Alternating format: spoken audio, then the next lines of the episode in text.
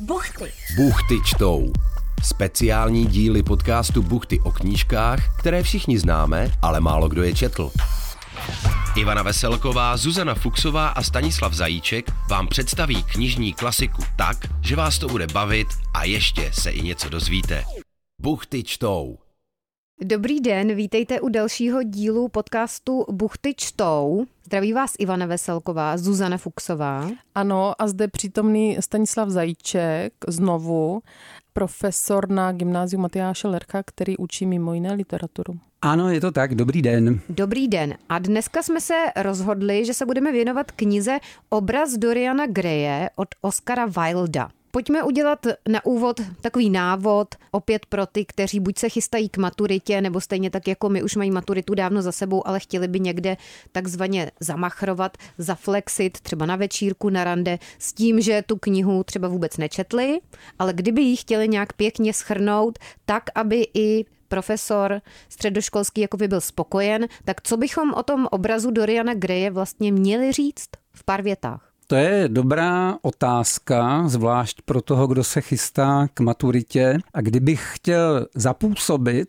na svého zkoušející, jak bych řekl, že obraz Doriana Greje je zvláštní román vypovídající o náladách na konci 19. století v době takzvané Belle Epoque a vypovídající taky o některých věčných filozofických otázkách, jako třeba co je to krása, co je to umění, co je to zlo, anebo taky co je to dobro. To bych řekl. Mm-hmm. Tak to bych si asi zvládla zapamatovat. Zní to pěkně.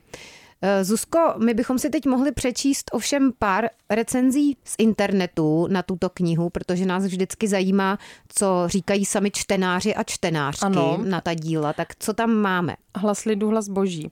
V knize se objevují dlouhé odstavce, kterým nerozumím, cizí jazyky, nebo se musíte pohybovat v určitém oboru, abyste porozuměli. Často zdlouhavé popisy, například o kamenech. Jinak, ale poutavý příběh a zajímavý děj píše Araj Guma 228. Mm-hmm. Co vy na to, Stando? Mně se líbí ta poznámka té slečny, kterou jste citovala, protože prozrazuje, že je potřeba se přitom docela nadřít při tom čtení. A myslím si, že Oscar Wilde je člověk, který rozhodně tu dřinu vyžaduje a dokonce bych řekl, že pokud vy ji podstoupíte, tak se vám ta knížka odmění, ale je to jako vždycky, pokud ji nepodstoupíte, tak se vám neodmění a máte dojem, že stojíte buď to před něčím, co za to nestojí, anebo stojíte před něčím, čemu nerozumíte, to se tam taky myhlo. Zkrátka dobře, ty recenze svědčí o tom, že to není jednoduchá knížka mm. a že to není jenom jednoduchý příběh, kterým je třeba se nějak proplést. Je to pravda, já jsem tam celé řadě pasáží nerozuměla a zároveň celá řada pasáží byla na mě až příliš popisná hmm. a dlouhá, ale to je asi přesně to, o čem mluvíte, že to vyžaduje teda tu práci. No? Práci intelektuální. Tady ještě eh, jiná velmi krátká recenze, která právě naráží na ty relativně obšírné popisy interiéru a nábytku. Nejzajímavější inzerce koberců, gobelínů a přehozů, co jsem kdy četla. bez tečky, bez podpisu. Hmm. To, je velmi, to je velmi pěkná poznámka. Takže všichni se ve skrze shodují, že to není jednoduché čtení, ale zajímavé. Ano, a ještě jedna úplně taková generická recenze. Fajn kniha, akorát se mi zdála občas zbytečně zdlouhavá, každopádně pěkný příběh. Hmm, to je hezká recenze. Tam se pořád dokola točí, to eh, točí, točí vlastně to tež. To znamená, příběh je poutavý, přitažlivý, zajímavý, ale proč tolik toho kolem dokola. To je zajímavá věc. Jako kdyby Oscar Wilde eh, neměl dost kritičnosti v sobě a neosekal to zbytečné. Tak pořád se tam opakuje, že tady zajímavý příběh a pak jsou tam často tedy nějaké stížnosti mm-hmm, na to, že tam je mhm, spoustu mm-hmm. kolem dalších věcí, kterým ti čtenáři třeba nerozumí. Tak asi tím zajímavým příběhem všichni myslí to, co většina z těch, co i tu knihu nečetli, vědí, a to je to, že Dorian Gray nestárne, ale stárne jeho podobizna, jeho obraz. A to je vlastně jako asi celé, co o tom hodně lidí ví. Ano, ano. To je takový jako velmi starý motiv v literatuře, který říká, že když je umělec dostatečně schopný, tak jeho umělecké dílo může ožít. Tady si neodpustím poznámku, že již staří řekové a staří latiníci psali takové historie a dost lidí zná třeba příběh sochaře Pygmaliona, který vytvořil tak nádhernou sochu ženy, že bohové se slitovali nad jeho nářkem, že živá není a oživili mu ji. Čili ta stará tradice říká, že je-li umění dost silné, tak vytvoří něco, co má v sobě e, život, co má schopnost žít. A Oscar Wilde mimochodem e, absolvoval klasické vzdělání v Oxfordské univerzitě, což je jako velmi slušné učiliště a byl brilantním znalcem všech těch prastarých tradic, mimo jiné tedy o tom, že umění oživuje. A řekl bych, že ten příběh o tom obrazu je čímsi, co vlastně dává šanci čtenáři, který eh, jde po těch jasných, viditelných a srozumitelných věcech.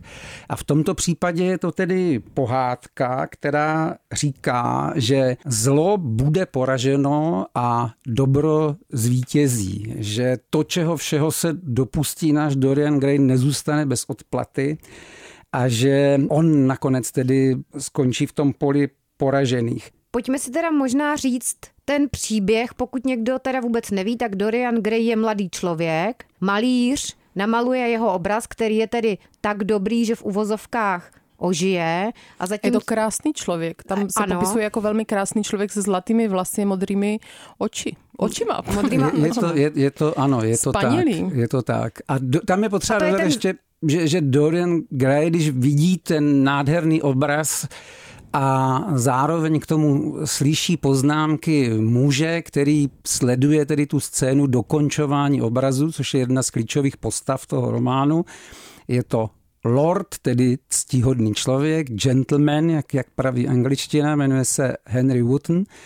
A ten říká, vidíte, Doriane, tady je něco, co vám za chvilku začne scházet. Tady je vaše krása, která bude věčná protože právě umělec ji vtěl do tohoto obrazu. A Dorian Gray vyslechne ještě řadu jeho poznámek na toto téma a nakonec vysloví takovou, takovou faustovskou větu a říká, kéž by ten obraz stárnul a já jsem zůstal věčně mladý, když je to tedy taková věc, jak vy říkáte, Lorde Henry. A on se tam ještě vyjádřil v tom smyslu, že by za to dal cokoliv, pokud se Ano, je to, je to přesně tak. On říká, dal bych za to cokoliv, což je další faustovská věta a je to další odkaz na, řekněme, literární tradici. Ta první tradice je tedy ta Pygmalionovská, ta druhá tradice je ta Faustovská, kdy vy obchodujete s tím nejcennějším, co máte, za něco, co jako nejcennější připadá vám, což je taková jako pěkná zápletka. Ale to je tedy podle vás zjednodušení celého toho románu. To, že si spousta lidí z toho bere jenom to, že modrooký krasavec Dorian Gray nestárne a chová stárne se ošklivě a stárne jeho obraz. Přesně tak. Stárne jeho obraz a stává se odpudivým na, na jaksi základě odpudivosti činů, které ten Dorian provádí a nakonec tedy ten Dorian je, je potrestán zaprvé tím, že zjistí, že nemůže věčně zůstat ve své mladosti a za druhé potrestán tím, že umírá. Hmm, to jsme už udělali takový spoiler teď je to tak. pro většinu lidí, ale předpokládám, že vám Mně to přijde, nevadí. že to až tak nevadí, protože nevadí důležité to, no. jsou ty myšlenky nikoli hmm, určitě. až tak ten děj, aspoň podle mě. A... Tak uh, pro ty z vás, kdo jste knihu nečetli, tak pojďme si tedy na úvod přečíst kousek, ale opravdu jenom kousek. Kousek to bude. Z úvodu knížky Obraz Doriana Greje. Čte Zuzana Fuxová. Kapitola jedna. Zasloužila rozhlasová umělkyně. umělkyně.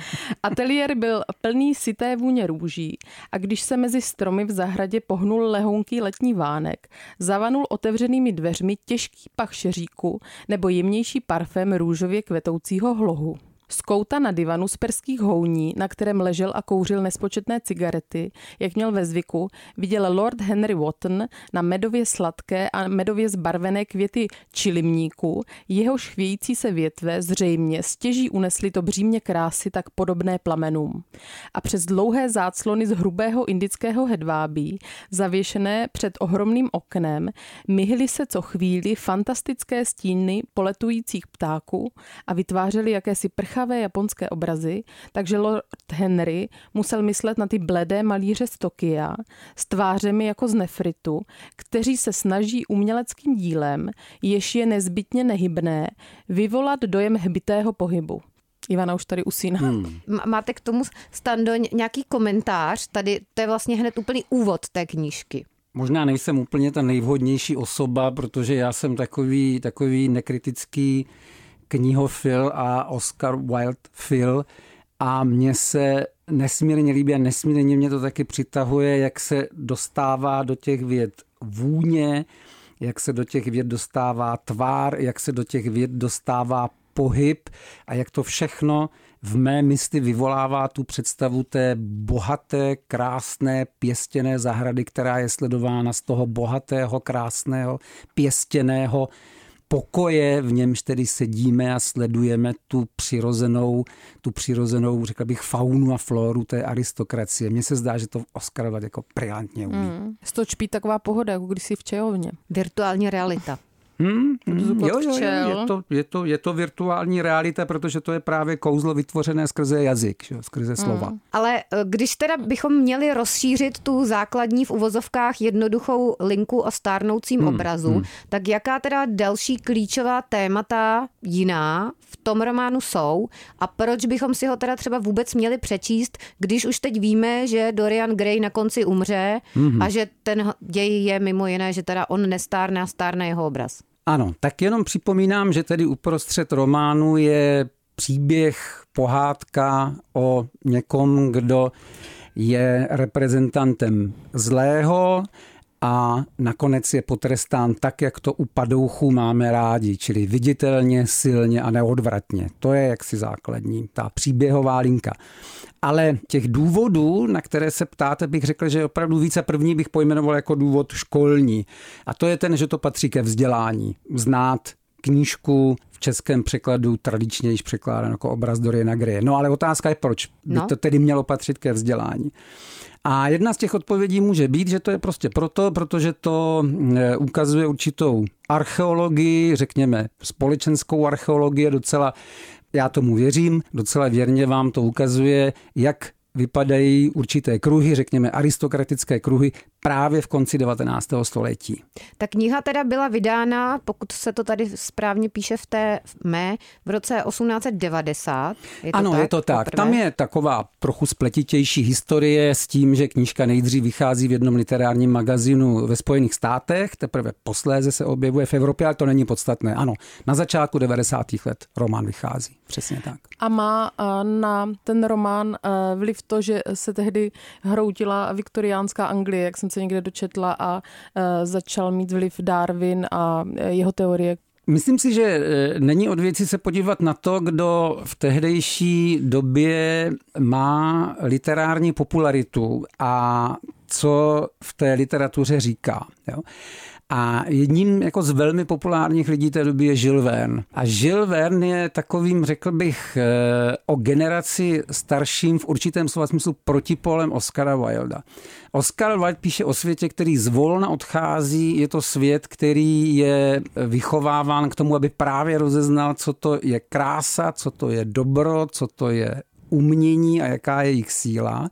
A proti tomu stojí úplně jiný hrdina, než je řekněme školený aristokrat a to je inženýr, který tedy obemyká země kouly, kolejemi, to je inženýr, který konstruuje stroje do nových továren, to je inženýr, který sestavuje telefon a tak dál. No ono i ty postavy teda v té knize obraz Doriana Greje z dnešního pohledu vypadají jako takový trochu flákači, protože tam vlastně nikdo nic nedělá, podle mě. Dorian Gray nic nedělá. Dorian Gray moc ne- nedělá. Lord Henry Wotton taky nic taky nedělá. Ne. Basil trochu maluje a pak je tam Doriana. Třetí, postava malíř a ten mhm, teda mm-hmm. trochu maluje. Pak jsou tam mm-hmm. nějaké ženské postavy, které se musí otáčet mm-hmm. trochu víc, ale ty tam nejsou aspoň z mého pohledu až tak významné. Tam je právě podstatná ta poctivá četba, protože když mm-hmm. opravdu budeme hledat všechny, řekl bych, podstatné zmínky, které tam autor utrousí, tak se dost často týkají právě Spojených států. On měl Oscar Wilde dost e, dobré zkušenosti se Spojenými státy, ne, nebyl to člověk, který by tam strávil, řekněme, týden, to určitě ne, a v tom románu se čas od času objevuje přesvědčení, že to je ta síla, která teď přichází a to je ta síla, která nás vyvrátí z kořenů a to je ta síla, která místo ojedinělosti, zvláštnosti, neobvyklosti, jedinečnosti přinese konfekci, sériovost, pásovou výrobu, sílu, mm, vulgárně řečeno kapitálu, která nás tady převálcuje, ten náš převálcovaný svět postupně zanikne. A ten zanikající svět si myslím, že je jako velmi dobře zachycen v tom, co vy říkáte. Nic nedělají, flákají se. Jediná námaha vlastně je převléci se k večeři, nebo hmm. převléci se po večeři, nebo převléci se k spánku, případně ráno. A otázka, která každého napadne, je ano, přesně tak, k čemu ti lidi teda vlastně jsou. A kdo to platí?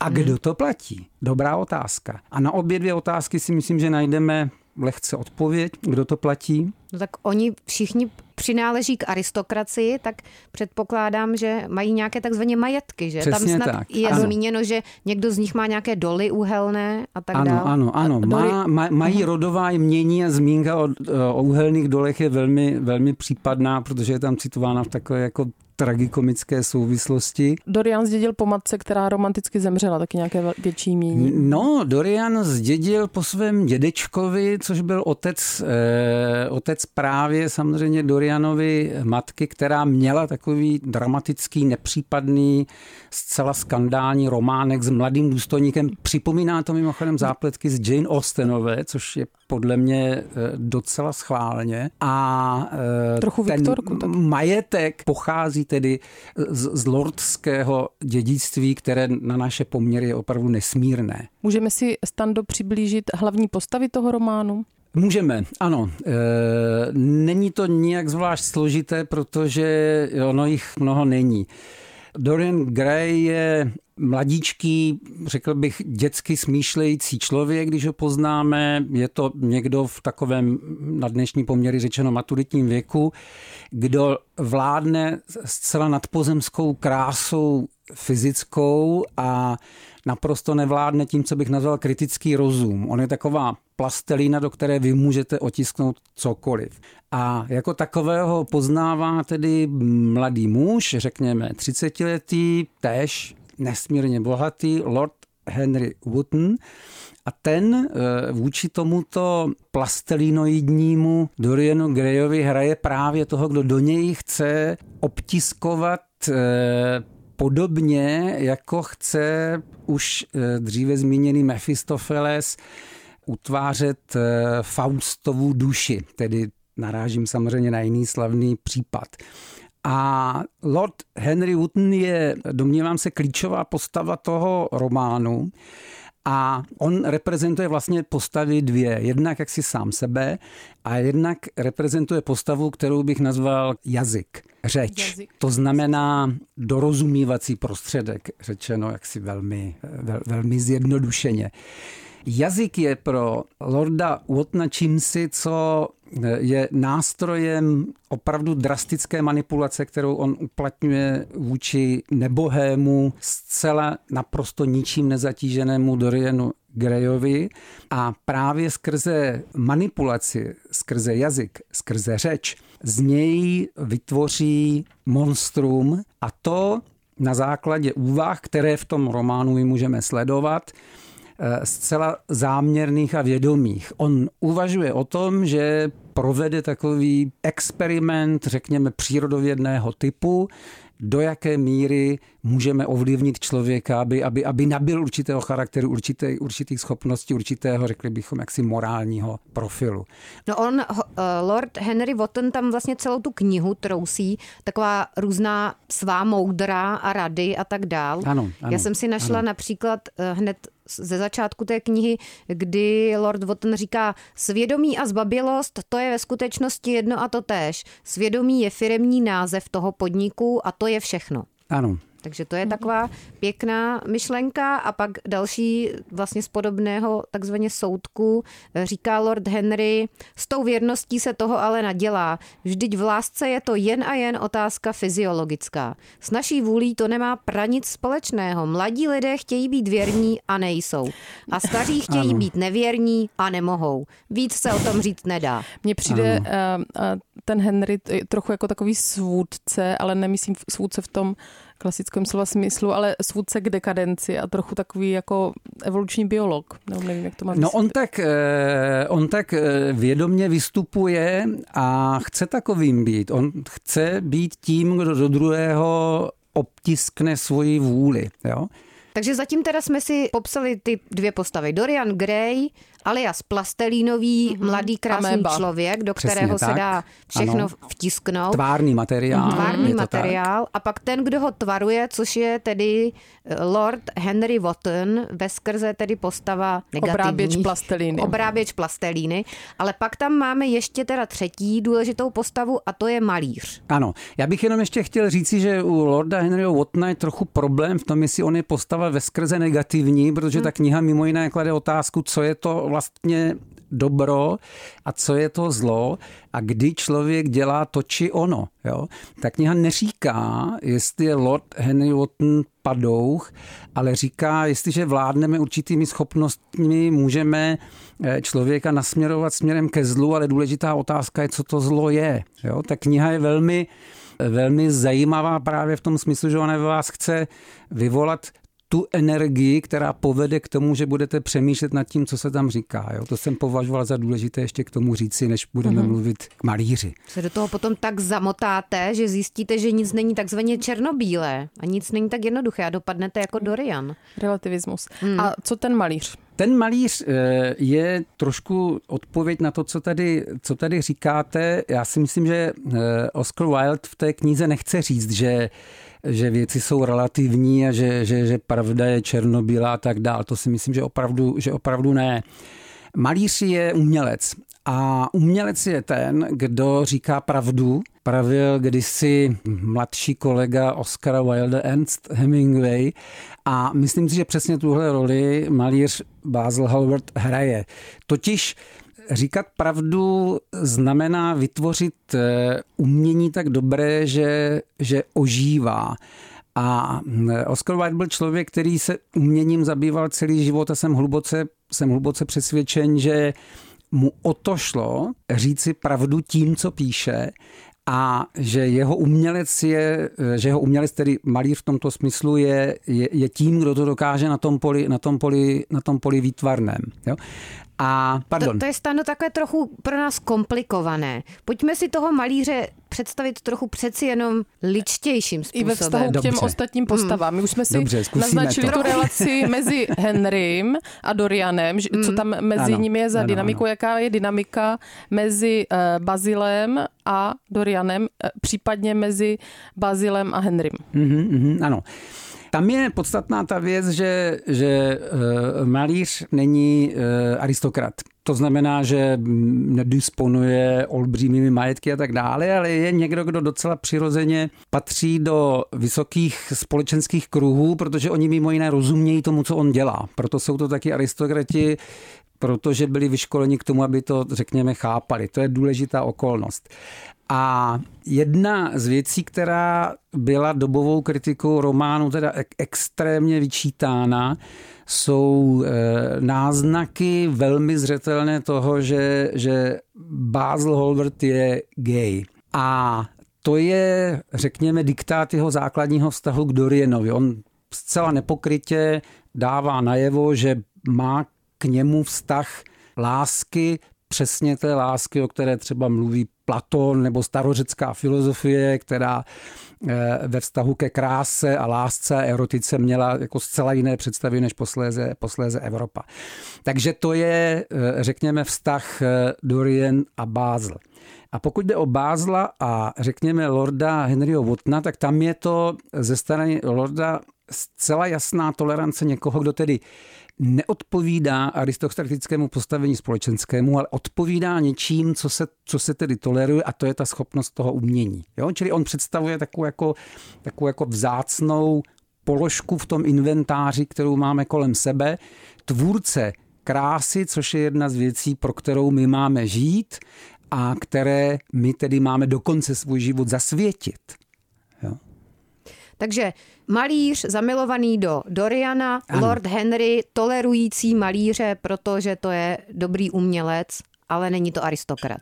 Přesně tak. A Dorianův vztah k malíři ještě, kdybychom měli nastínit, na začátku to vypadá nadějně, ale pak se to takzvaně zvrtne. Eh, Dorianův vztah k malíři je eh, vlastně docela jednoduchý. Malíř je zprvu jeho starším přítelem, který ho uvádí do společnosti, jakožto mm, mladíčkého člověka jistě s velkou budoucností a posléze, po té tedy, co je dokončen obraz, se eh, malíř ze stránek románu vytrácí, aby se objevil až v okamžiku, kdy tedy Dorian již prožije 18 let ve vysoké společnosti, stane se z něj odporné, odpuzující monstrum, což zobrazuje, jak víme, obraz.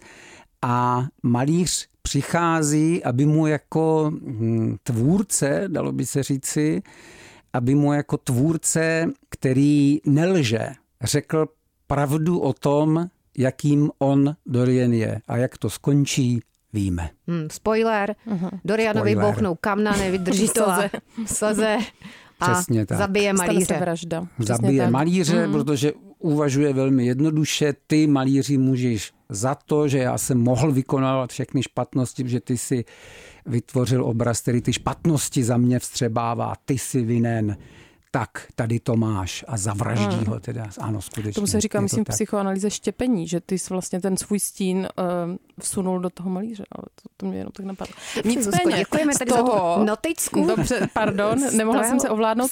Nicméně z toho popisu eh, to vypadá, jako by tam nevystupovaly žádné hmm. jiné, notabene ženské postavy. Jsou tam ženské postavy, jakou tam hrají roli a kdo to je? Hmm. Ženské postavy eh, jsou, hm, chce se mi říci epizodní a chce se mi to říci proto, protože jsou epizodní. A to společenství, ve kterém se pohybujeme, je výrazně, výrazně maskulinní. Ještě říkáte ano? výrazně maskulinní, my jsme zmínili, že tedy malíř je gay, zamilovaný ano. do Doriana, ale jak to mají ty ostatní postavy, protože pro povrchního čtenáře typu já to není občas úplně čitelné, hmm. jak vlastně se to má Dorian a Lord Henry. Mm-hmm. Dorian a Lord Henry to uh, mají jako, jako tvůrce a stvořený. Lord Henry, pokud už eh, v románu vystupuje, tak vždycky jako ten, kdo je taková stělesněná vůle a touto vůlí ovládá toho, kdo je mu právě na blízku a u někoho to dělá zvlášť rád. To znamená, zvlášť rád to dělá u Doriana, že ho tedy ovládne a utvoří z něj to, co, to, co tuší, že z něj utvořit může. A u těch ostatních, řekněme, u těch jaksi společnosti, ve kterých večeříme, nebo ve kterých který se chystáme do divadla, nebo ve kterých jen tak duchaplně konverzujeme, je ovládne právě uměním svého jazyka. Čili mezi nimi eh, Mezi nimi je opravdu vztah ovládajícího, ovládaného. Sice se tam dost často myhne slovo přátelství, ale já bych mu nepřikládal eh, jiný význam než slovo, než slovo pouto. Jak si vysvětlujete tu situaci, kdy Henry v aspoň podle mého, v podstatě skazí Dorianovi nějaký začínající vztah tím, že mu uh, sepsuje uh, schopnosti nebo herectví uh, jeho mm, jako nové družky, hmm, hmm. která je herečkou v nějakém šmíráckém divadle, pokud si dobře pamatuju, ano, to je ano. tam i napsáno. A on jde na to představení spolu s ním a řekne, že hrála špatně a ten vztah pak v podstatě velmi tragicky skončí. Tak jak si vysle, jak, jakou tam vidíte motivaci toho Henryho? Ta ovládající, protože tam by se nabízelo, že by měl i třeba nějakou jinou motivaci ve smyslu nějakého citu a žárlivosti. Dovolím si podotknout, že to je e, jedna z nejsilnějších e, položek pro tvrzení, že Oscar Wilde z těch, e, z těch ženských postav dělá epizodní role, které slouží k rozvíjení aktérům při tvorbě hlavní nápletky. Jo. Sibylla Vane, tedy mladičká herečka, o které je řeč, je eh, velice nadané a talentované 16-17 leté děvče, které tedy opravdu vystupuje v divadle na, na nějaké periferii Londýna a má fantastické nadání, což já nepochybuju, že Dorian Gray, který objeví při jednom náhodném navštívení toho divadla, jako má schopnost odhalit. Vtip je v tom, že mm, když ona je mu představená, tak on propadne jejímu kouzlu jako kouzlu někoho, kdo umí tvořit, jako kouzlu někoho, kdo je božská herečka a jako takovou si ji zamiluje. A on má tedy za to, že se jedná o hluboký, nekonečný, vášnivý, láskyplný vztah a e, ona má posléze ten dojem taky, že jo, říká mu, říká mu Charming Prince, tedy princ pohádky se to hezky překládá do češtiny. A e, okouzlený Dorian pozve tedy přátele, malíře a lorda, aby se šli podívat na, na, na tu kouzelnou herečku. Ale e, je to zrovna v okamžiku, kdy ona Uh, už se rozhodne, že nebude předstírat lásku, protože je plná skutečné lásky, jako doposud nepoznala. To znamená, že komicky deklamuje, promění se ve, ve zcela šmíráckou čurdařku. Není to už žádná jaksi hvězda ani v tomto divadle. A e, Dorian, který, který, který miluje právě tu její schopnost tvořit ty postavy, tak ji má za někoho, kdo zklamal, kdo je naprosto nehoden jeho úcty na to špak lásky. A v takové vypjaté chvíli jí to říká, ty jsi mě zklamala, ponížila jsme před přáteli, už tě nechci nikdy vidět. Jak to dopadne, ona se víme, zabije. Víme. Další spoiler, přesně tak, ona se, to je docela dost ona mrtvých. se zabije. Mm-hmm, Do, ano, do, docela dost, na poměry docela dost bych řekl. Jo, jo. Ale je teda svědčí to o tom, že ten jeho cit asi nebyl tak hluboký, jak on si myslel, ne? Protože na můj vkus teda on se velice rychle, asi během pěti Oklepal. sekund, jako za, za prvé se teda velice rychle zamiloval, asi během pěti sekund na celý život, pak jí skoro Ano. hned požádal o tak. ruku. Pak ona teda jednou špatně hrála v divadle a on hned si řekl, že teda to je celé špatně, že takhle ne. A poté, co zjistí, Pak že zemřela, řekl. tak tak mi nepřijde, že by ona nějak se extra zabije. trpěl. Teda. No tam je, tam je e, řada velmi pozoruhodných momentů, které, které autor s velkou, řekl bych, pozorností a pečlivostí komentuje. Znovu chci upozornit, že ne, on nemiloval Sibylu jako takovou, on miloval její obraz jako herečky. Mm-hmm. Jo, A to většina z nás, kdo se do někoho zamiluje, podle mě nemiluje často tu skutečnou osobu, ale ten její obraz. Přesně Pak, tak. když uvidíme tu skutečnou osobu, tak se také často odmilujeme. Přesně tak. A já si myslím, že to je jako jeden z důležitých vzkazů, který může dát autor v roce Hmm. 2022. Jo? Přemýšlíte nad tím, co vlastně milujete.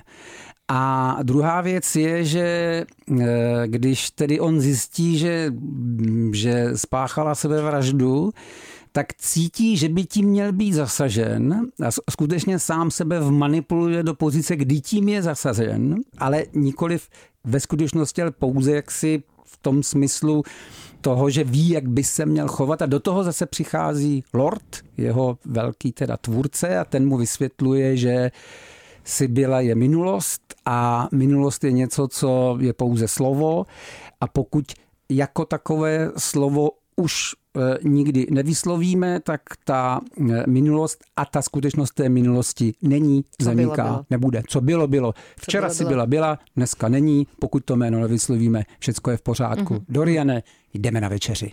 Říká, jo, nebo do opery, myslím, že. Myslím, že Zajedli to nebo se mluví. Ano, zajedli to nebo nechali si, Mhm. nechali si zaspívat. Šli jo. na lepší představení. Přesně tak. Každopádně přesně tady tak. jsme narazili na to, že v té knize jsou vlastně i pro 21. století pořád nějaké aktuální myšlenky mm-hmm. a věci, které, se kterými se setkáváme i dneska. Tak když bychom se ještě zastavili přímo u té postavy toho Doriana Greje mm-hmm. a u toho, že on vlastně je v té knize popisován nejenom jako člověk nadpozemsky krásný, ale i jako takový svého typu influencer, protože oni ho potom začnou napodobovat třeba jiní mladí šlechtici, kteří nosí podobné oblečení jako on, že on je vlastně takovou obdivovanou poměrně jako ikonou na základě vlastně jenom toho, jak asi jako vypadá víceméně, nebo na základě nějakých těch vnějších atributů, tak je to, to je asi něco taky, co se dá přenést do dnešní doby. Eh, Přesně tak, ano. Já bych řekl, že je to ideální obraz toho, co jste řekla. To znamená někoho, koho, koho můžeme nazvat influencer, koho můžeme nazvat, koho můžeme nazvat trendsetter, koho můžeme nazvat celebrita. Všechny tyhle role on hraje a Důležité je, že je jako takový vytvořen. Ten, ten Lord tam hraje podobnou roli, jakou, a to jsem hluboce přesvědčen, hrajou v našem světě ti zvláštní, tajuplní tvůrci, inženýři těch zvláštních algoritmů, kteří napomáhají. A nebo něčí vytvářet... taky třeba může být manažer, že jo? Někdy hmm. vás může formovat třeba váš PR manažer, váš jako obraz. Klidně můžeme říct slovo manažer, klidně můžeme říct slovo PR, prostě eh, všechno to, co naznačuje, že tu existuje materiál, ze kterého my vyrobíme něco, co potom je schopno produkovat tu, tu módní postavu, nebo řekněme tu celebritu, kterou můžete prodat, že jo, můžete hmm. ji prodat třeba módnímu průmyslu. Hmm. A přesně to se děje i v románu. Tam se teda nemluví o tom, že by si mladíci kupovali šály jisté značky, ale říká se tam, že nosí doplňky jako on, ať už jsou to květinky, nebo právě šály, nebo vázanky, nebo střihy šatu a tak dál. Čili on je opravdu ideální postava, která, která figuruje nebo, nebo funguje jako někdo, kdo je utvořen k tomu, aby reprezentoval určitý aktuální časově jako velice omezený ideál. Že dneska je to tohle, zítra to bude ono, pozítří to bude tamto a díky své nadpozemské kráse a tomu, že každého jak si k sobě přitahuje, to se tam opakovaně zdůrazňuje, funguje jako někdo, kdo, kdo to všechno činí žádoucím. To musím mít, co má ten Dorian. To, to, ta, ta šála je božská. Hmm. Jo, tyhle tenisky prostě chci. Ale zároveň mi to teda připomíná, mm-hmm. jak popisujete toho Doriana, že on by v dnešní době skutečně byl takovým tím jako sběratelem těch lajků a followerů, protože naprosto, potřebuje naprosto. to vnější ocenění a zároveň vlastně na sociálních sítích většinou máme nějaký spíš virtuální obraz, který třeba úplně neodpovídá té skutečnosti. A že on byl úplně ideální mm. influencer. A současně nemá jako sebehodnotu nebo dostatečný pocit sebehodnoty, aspoň podle mě. Naprosto. Mm. On teda, chci říct, že Oscar Wilde ještě ho konstruuje jako někoho, kdo, kdo v té společnosti hraje skutečně roli něčeho, co má vysokou hodnotu. Jo? To, to, že on říká, je pravidelně zván, je hýčkán těmi dámami v závorce epizodními rolemi a tak dále, není náhoda. On říká, podívejte se, v jakém světě my to vlastně žijeme.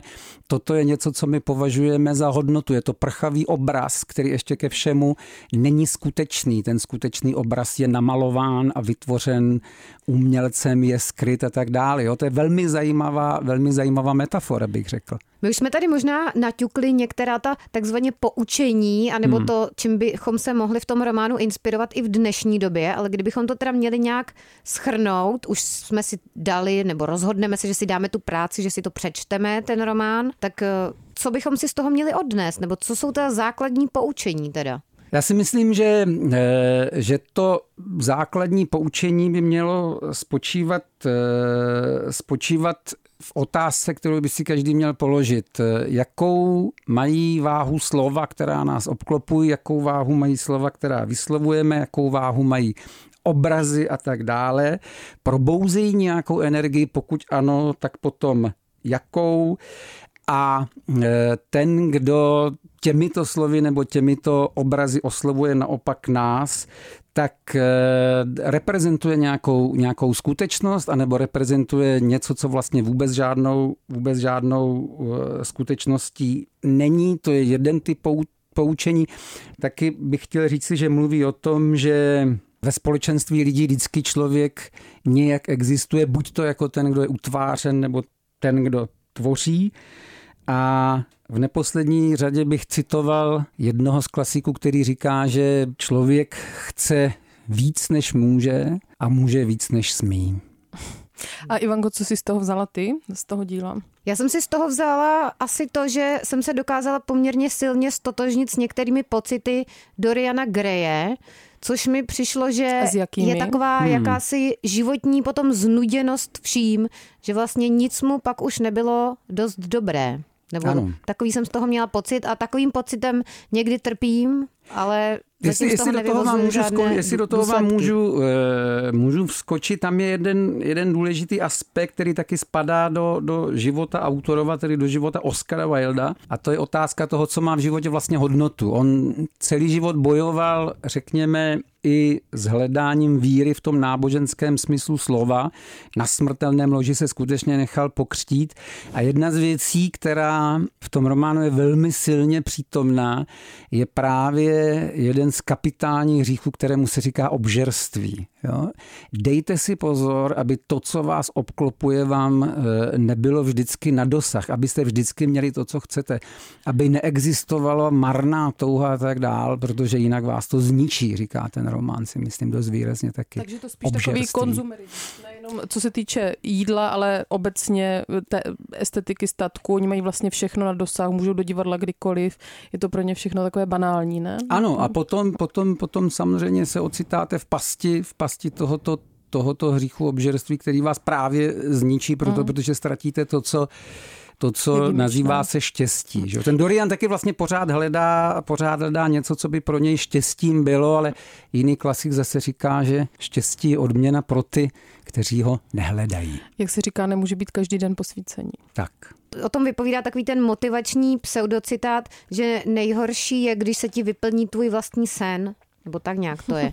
Ten na Instagramu vždycky zatím je nějaká eh, hora nebo moře. Jo, jo, jo, tak takových, nějak, ano, nebo, takových motivačních máš... citátů bychom našli hodně. A jestli teda dovolíte, jestli bychom měli chvilku času, tak já bych pár slov řekl k tomu, jak manipuluje Lord Henry Wotton, Doriana a všechny kolem sebe. Já bych rád řekl pár slov k tomu, co on to vlastně říká. On říká krásné věci, tak hmm. já si myslím, že bychom si měli dát pár citátků Lorda Henryho. Můžeme. Tak jestli něco, jestli něco vyberete, tak klidně čtěte a já potom si k tomu dovolím nějaký komentář. Mě zaujal Henryho citát, který je asi takový spíš sekundární, že ženy se slámovými vlasy jsou hrozně sentimentální. Hmm, to je... To ano. není zrovna jeden z těch jeho nejlepších není, ano. citátů a zároveň to není asi i jeden z těch formativních pro uh, vytváření zrůdy z Doriana Greje. Jeden nikdy hmm. nevím. Tak tady, tady teda ještě jsme našli něco, co teda říká Lord Henry a ten tady říká právě Dorianovi. Lidé někdy říkají, že krása je jenom povrch. Možná, že tomu tak je, ale rozhodně není tak povrchní jako myšlení. Zajímavá hmm, myšlenka. Hmm. Pro mě je krása div všech divů. Jen mělcí lidé neposuzují podle vzhledu. Hmm. Skutečné tajemství života je v tom, co vidíme, ne v tom, co nevidíme. Hmm. Ono to na první pohled, zvlášť neskušeného ucha, vypadá jako něco, co má hloubku a vážnost. Ale upřímně řečeno, a e, mrzí mě teda, že už to přede mnou udělal třeba pan profesor Umberto Eco, když člověk podrobí poměrně jednoduchému rozboru e, řeči Lorda Henryho Wattona, tak zjistí, že e, to, co on říká, je velmi často zcela bez jakéhokoliv významu, když se tedy na to podíváme z hlediska, řekněme, analýzy, tak jaký umí logika.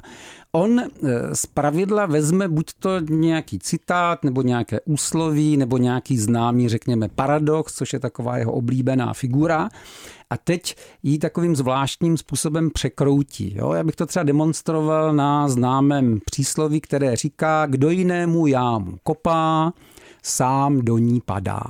A Lord Henry Wotton by mohl říci třeba, kdo jinému pomník staví, sám bude vyzdvižen. Ale zároveň by mohl tento výrok zmutovat a říci, kdo jinému pomník staví, sám bude ponížen. Případně známe výrok, který říká mluviti stříbro, mlčeti zlato. A e, Lord Henry Wotton by mohl říci, nejméně řekne nejhlasitější řeč. A nebo by do toho mohl zaplést ženy, to taky dělá velmi rád, a mhm. řekl by hlasitý hovor, toť ženská forma mlčení. On, on si tam vůbec ty ženy docela bere na paškal. Přesně tak. A tak docela obratný rétor jako mm. Lord Henry. Mm. Je to obratný rétor, ale s tím, že to, co, to, co říká, má právě hodnotu jenom manipulativní, ale, eh, ne obsahovou. ale nikoli v obsahovou, mm-hmm. to v žádném případě. Jo? On je takový on tam generátor jednom... aforismu. Je to přesně tak, je to generátor něčeho, co, co eh, se označuje jako aforizmy, co se označuje jako, jako paradoxy, co se označuje jako maximy. Literatura to miluje, zvláště francouzská, že Oscar Wilde brilantně mluvil francouzsky. Je tam třeba jeden výrok, kdy Lord Henry Wotton říká, ve, vzneš, ve vznešenosti druhých lidí je vždy cosi nekonečně tragického. A zrovna tak by mohl říci, v tragédii druhých lidí je vždy cosi nekonečně vznešeného. A nebo bychom to mohli ještě zmutovat a říci, v tragédii druhých lidí je vždy cosi nekonečně ubohého. A posluchači budou přemýšlet o tom, jak si my jsme hlubocí, jak si my jsme myslitele, jak si my jsme vzdělaní a budou upírat zraky na nás tak, jako je upírá londýnská aristokratická společnost Lorda Henryho Wattona. Ano, obratného rétora, protože obratného manipulátora mhm. řečí. Mm-hmm. To i dneska by v politice třeba nadělal hodně úspěchů, si myslím. E, nadělal by obrovské úspěchy, protože on samozřejmě umí vyrábět hesla. Že? Jsou, to, jsou to přesně věci této povahy. Je to tak. Chtěla jsem se zeptat na závěr toho románu, který mi není úplně jasný a potřebovala bych ho nejlépe nějak přímočeře eh, polopaticky vysvětlit. Dorian Gray na závěr zničí ten svůj obraz, kolem kterého se točí celý ten román a obraz tedy nezničí, ale zničí pro mě překvapivě ten svůj život a když je nalezen jako mrtvola, tak je pro mě znovu překvapivě eh, mrtvým, nechutným, eh, sešlým starcem. Mě tam ano. zajímá ta metamorfóza, proč se takhle fyzicky uh, promění, protože ten předchozí román mi přijde takový jako relativně realistický a pak je tam taková a takový twist. Ten román je, musím říct, nerealistický. On je Ten ze všeho, stárne, že? Jo, on je nejvíc ze všeho e, takovou jako zajímavou koláží rozmanitých literárních přístupů a Weil bez zesporu jako výborně umí dialogy, výborně umí popis, umí i velmi dobře vyprávět a umí i velmi dobře uvažovat. Uh-huh. A e, na rozdíl od realistických autorů, u kterých je to méně viditelné, tak u něj jde o to, že on vám říká takové metafory, které vy máte vyluštit. To je mimochodem ta dřina. Pojďme ale teda vysvětlit polopaticky ten konec. Dorian chce propíchnout obráz, ano. ale propíchne nakonec sebe. propíchne sebe. A stane se starcem. A ten vtip je právě v tom, že když je to metafora, tak jako s lopatou tam mnoho nenaděláme. Jo? V jednom místě se říká, kdo říká rýši rýč, měl by být odsouzen k tomu s ním pracovat.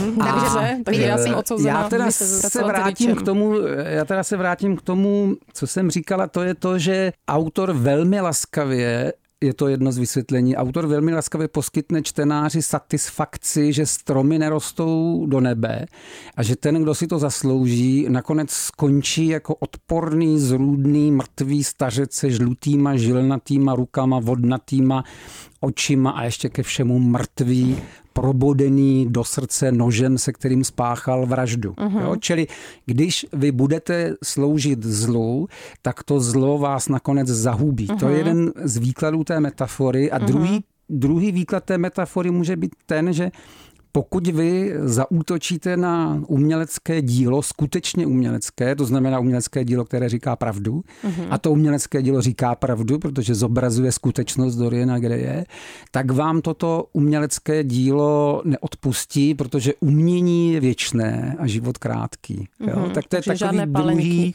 ano, mm-hmm. to je druhý velmi Druhý velmi jednoduchý výklad, ale asi bych se držel toho prvního, že to je prostě konec pohádkový, protože co je pohádka? Mm-hmm. Pohádka to je to, že tolerujeme nevěrohodnosti. Tolerujeme, že když políbíte žabu, tak z ní máte prince mm-hmm. a tolerujeme, že když zautočíte problém. na obraz, tak najednou ve vteřině prostě zestárnete jo, o 50, o 50 Takže to, let. co si z toho já beru, že na každé, um, jak se to na každé, na každou Prase. svině se vaří voda. Na ano. každou svině se vaří voda, včetně Doriana Greje. Přesně tak. A Který... ještě, ještě teda, že ta, ta, ta voda může mít uh-huh. rozmanitou podobu, tady je to zhodou okolností bránící se obraz. Uh-huh. A Dorian Gray by býval, byl, mohl být velice zdatným influencerem, uh-huh. kdyby teda žil v dnešní době. A také, pardon, je to tak. Uh-huh. Také si z toho beru po naučení, že není dobré si zakládat jenom na nějakých vnějších atributech. No, na kamení, gobelínech a obličeji. Je to tak, no. Je to tak, že člověk by neměl opouštět eh, uvažování o tom, co to vlastně znamená chovat se odpovědně a zaujímat vůči tomu nějaký postoj. Všechno je to tvrdá práce. E, vidíte nějaké styčné body mezi nějakou z postav toho románu a vlastním autorem? Je tam nějaká spojitost mezi Oscarem Wildem a třeba Henrym nebo Bazilem nebo Dorianem Grayem? To bych neřekl. Já mám za to, že on především nebyl člověk, který by se celé dny zabýval tím, že čuchá na, na, na nějaké dobře eh, hedvábím potažené pohovce k voné soli, jo, to určitě Ale ne. ta image Oscara Wilda taková je, že jo? Ta jeho známá fotka je taková, jak je Ano. někde v tom kožichu a vypadá právě jako takový Určitě. dandy, co jenom Určitě. leží někde na pohovce.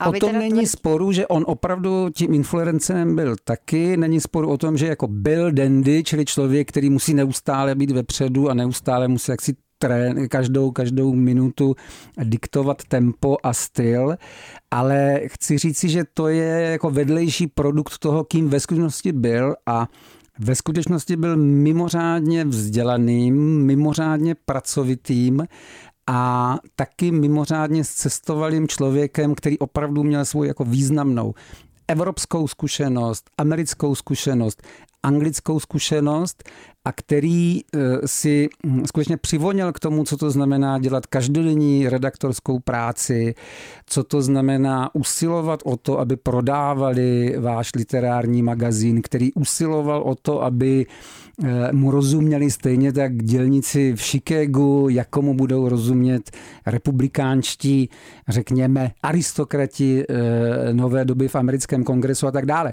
To znamená, byla to postava, která odešla z tohoto života velice, velice brzo. A ještě k tomu chci říct za jako velmi teda dramatických okolností, protože on, jak známo, se narodil do doby, kdy homosexualita byla trestná. On evidentně gejem, respektive myslím si, myslím si, že, že člověkem, který se nestranil žádného pohlaví, byl taky. A prožil si teda dva roky hrůzného, hrůzného vězení a e, byl někým, jehož, jehož osud vlastně vyprovokoval otázku, co patří ke svobodě člověka a co ne, a co patří do, do sféry kriminální a co do ní nepatří. Jo? Podobně jako třeba jiný velký angličan, že, že, e, to je ten slavný strůjce šifrovacího stroje Enigma Alan Turing. A to bych k němu určitě taky ještě vždycky dodával. Byl to, byl to někdo, kdo velice tvrdě zaplatil za svobodu, kterou žijí po něm jiní. A vy jste eh, zmiňoval tu jeho brzkou smrt Mhm. a ta- ta nějak souvisela s, eh, s tím vězením, nebo? Má se za to, že ano, ty výklady nejsou jednoznačné, ale pravda je taková, že, že zranění, ke kterým, on tam, eh, ke kterým on tam přišel, mohla způsobit záněty mozku, které se posléze přičítají jako, jako příčina jeho smrti. Zemřel tedy ve Francii, dá se říci v chudobě, v osamění a, jak říkám, pokřtěn katolickým knězem. Na závěr. v roce 1900. V roce 1900, tedy na Prahu nového století. Hmm. Co by byl podle vás, Stando a Ivanko, Dorian Gray, eh, pokud by byl jídlem? Hmm. Ivanko, vy první. No tak já první, to je těžká otázka. Já si myslím, že by to mohlo být třeba jablíčko, které by zvenku vypadalo krásně červenoučké, hladoučké, ale kdyby si do něj dovnitř kousl, tak už by to byla taková seschlá křížala, možná ještě červavá a nechutná. Tak Stando, a podle vás teda, kdyby Dorian Gray byl jídlo, tak co? Byl by to jahodový dort s překrásně zdobeným šlehačkovým povrchem, ve kterém by trůnil veliký černý lesklý šváb. Mm. Aha, aha. Mně napadlo něco podobného, co směřuje k hnilobě a rozkladu a vzpomněla jsem si na takový specifický italský sír, jehož hlavní kvalita spočívá v tom, Mm. že je plný červů. Ano, Hmm. to znám. Tak to jsme se teda sešli. Mm, červavý Dorian. Emo. Tak to máme. To jsme se sešli. Buchty. Buchty čtou. Speciální díly podcastu Buchty o knížkách, které všichni známe, ale málo kdo je četl. Babička, Máj, Kytice a další knižní klasika v podání, které vás neuspí, ale pobaví. Buchty čtou. Poslouchej na webu wave.cz lomeno buchty, v mobilní aplikaci Můj rozhlas a v dalších podcastových aplikacích.